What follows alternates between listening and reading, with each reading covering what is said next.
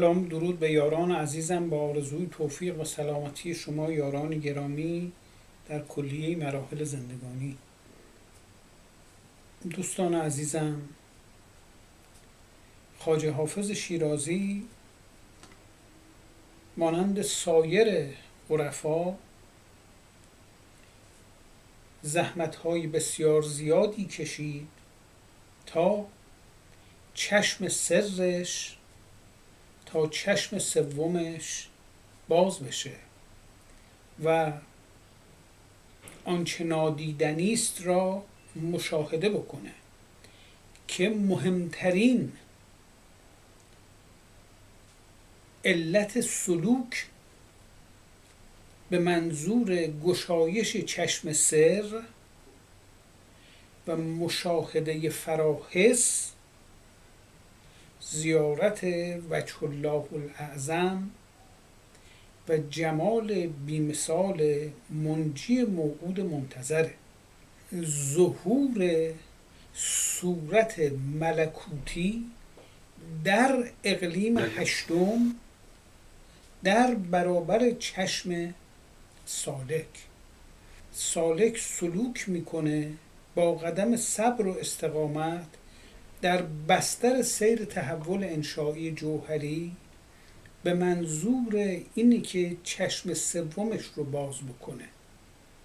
چرا؟ چون برای مشاهده اقلیم هشتم نیاز به گشایش چشم سر داره. میشه به اقلیم هشتم مسافرت کرد. با تن با جسم عنصری ولی وسیله لازم داره. ولی اسباب لازم داره. اسباب و سماوات. در قرآن ازش به اسباب و سماوات تعبیر شده. یعنی وسیله هوانوردی وسیله فضانوردی وسیله کیهان نوردی و اون وسیله در اختیار بشر نیست. میفرماید ابتقو الیه الوسیله. دنبال وسیله بگردید برای اینکه به او دست پیدا کنید. حال اگر که ما نمی‌تونیم به اون وسیله برای انتقال جسم و جانمون به اقلیم هشتم نائل بشیم می‌تونیم سیر خارج از بدن انجام بدیم و با عبور از تونل زمان از این سو وارد بشیم. پا از زمین بیرون بذاریم و پای بعدی رو در سرزمینی که اقلیم هشتم نام داره بذاریم. و مدت زمان بین برداشتن گام اول و گام دوم یک دم هست نه بیشتر. خاصیت عبور از دهلیز زمان اینه. یعنی با یک دم شما از این زمین به اون سرزمین انتقال پیدا می‌کنید. ان اولیاء الله لا تموتون بل تنتقلون من الدار الى الدار. نمیمیرند. از این خانه از این منزل روی زمین بیرون میرند و به اون منزل در اقلیم هشتم وارد میشند.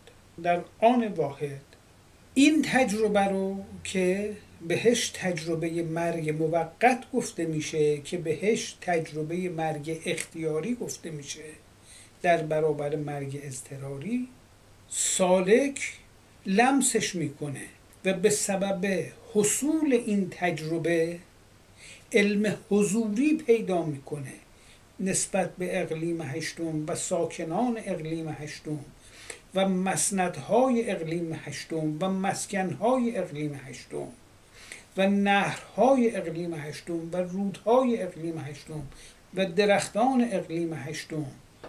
و نور در اقلیم هشتم. نوری که هرگز ظلمت اون رو فرا نمی‌گیره. و طبیعت اقلیم هشتم که نه سرمای مفرته و نه گرمای مفرته و حیات در اقلیم هشتم و خلد در اقلیم هشتم و عدم پیری در اقلیم هشتم و ساقی باقی در اقلیم هشتم و سقاهم ربهم شرابا طهورا. اینها رو به تجربه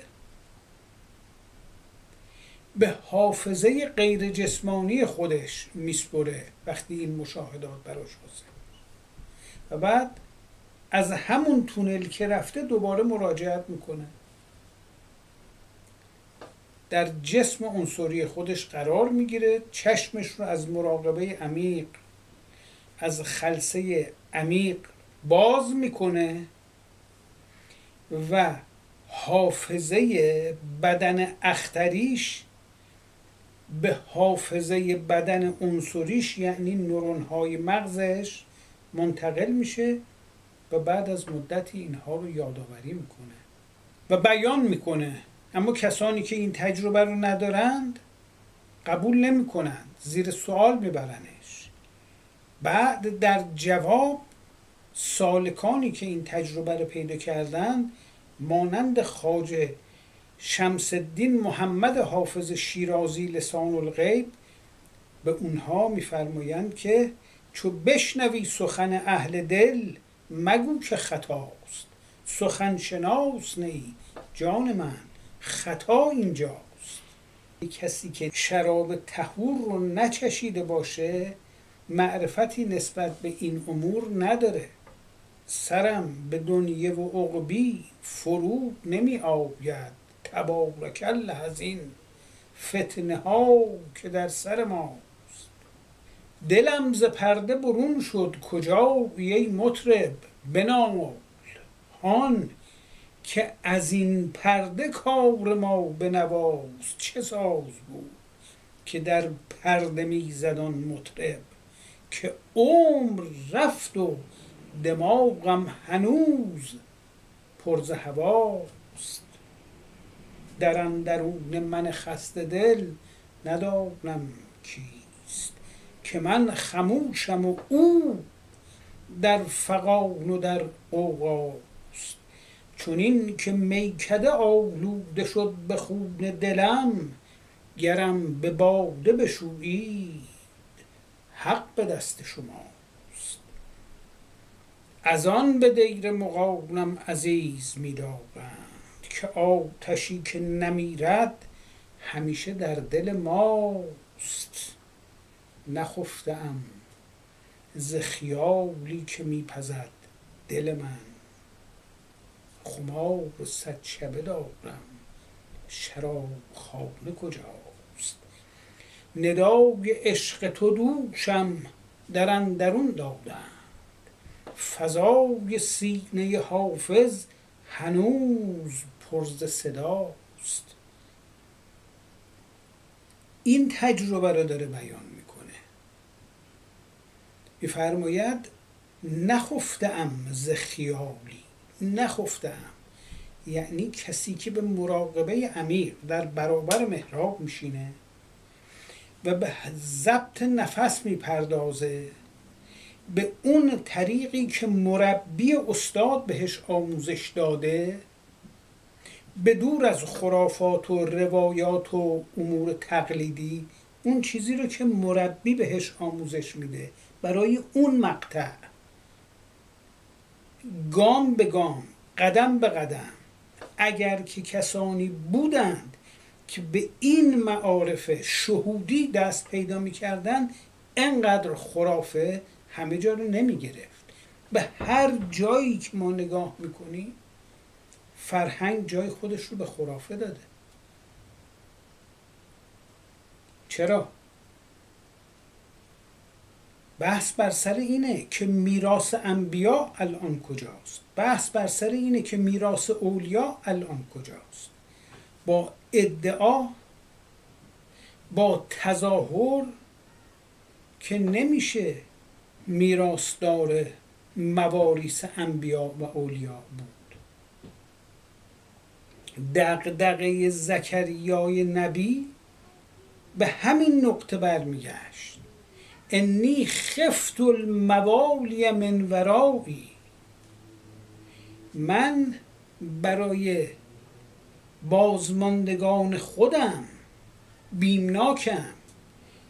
چرا؟ چون قاطعان طریق خیلی زیادند. و حبلی من لدنک ولیا. یرثنی و یرث من آل یعقوب و جعله رب رضیا. پس این دغدغه همیشه وجود داشته. اشخاصی بودند که مایل به سلوک بودند تا در دوران انتظار جمال با کمال اون منجی موعود صاحب جلال رو در اقلیم هشتم زیارت کنند به زیارتش ناقل بشن و برای این منظور پا در جاده سلوک می‌خواستن بذارن اما قاطعان طریق راهزن اونها بودند. شیادی گیسوان بافتی که علوی هم. سعدی حکایت این شیادان رو بیان می‌کنه. عزیزان این درست مانند اینه که یک الماس رو بردارن بنازن تهیه چاهی. و روش زغال سنگ و خاک زغال بریزن اون چاه رو پر بکنن. و این ترتیب میشه. پس باید هوشیار باشه انسان. بدون آگاه باشه همون جوری که شیخ شمس الدین محمد حافظ شیرازی بیان فرموده صوفی وش زیاده صوفی وش زیاده. در این صوفی وشان دردی ندیدم. اما صوفی صومعه عالم قدسم. لیکن حالیا دیر مقام است حوالتگاهم اون صوفی صومعه عالم قدس رو باید پیدا کرد. باید تربیت شد تا تحول جوهری پیدا کرد. این مهمه. تا ادامه این گفتار شما یاران عزیز به خدای بزرگ میسپرم علی نگه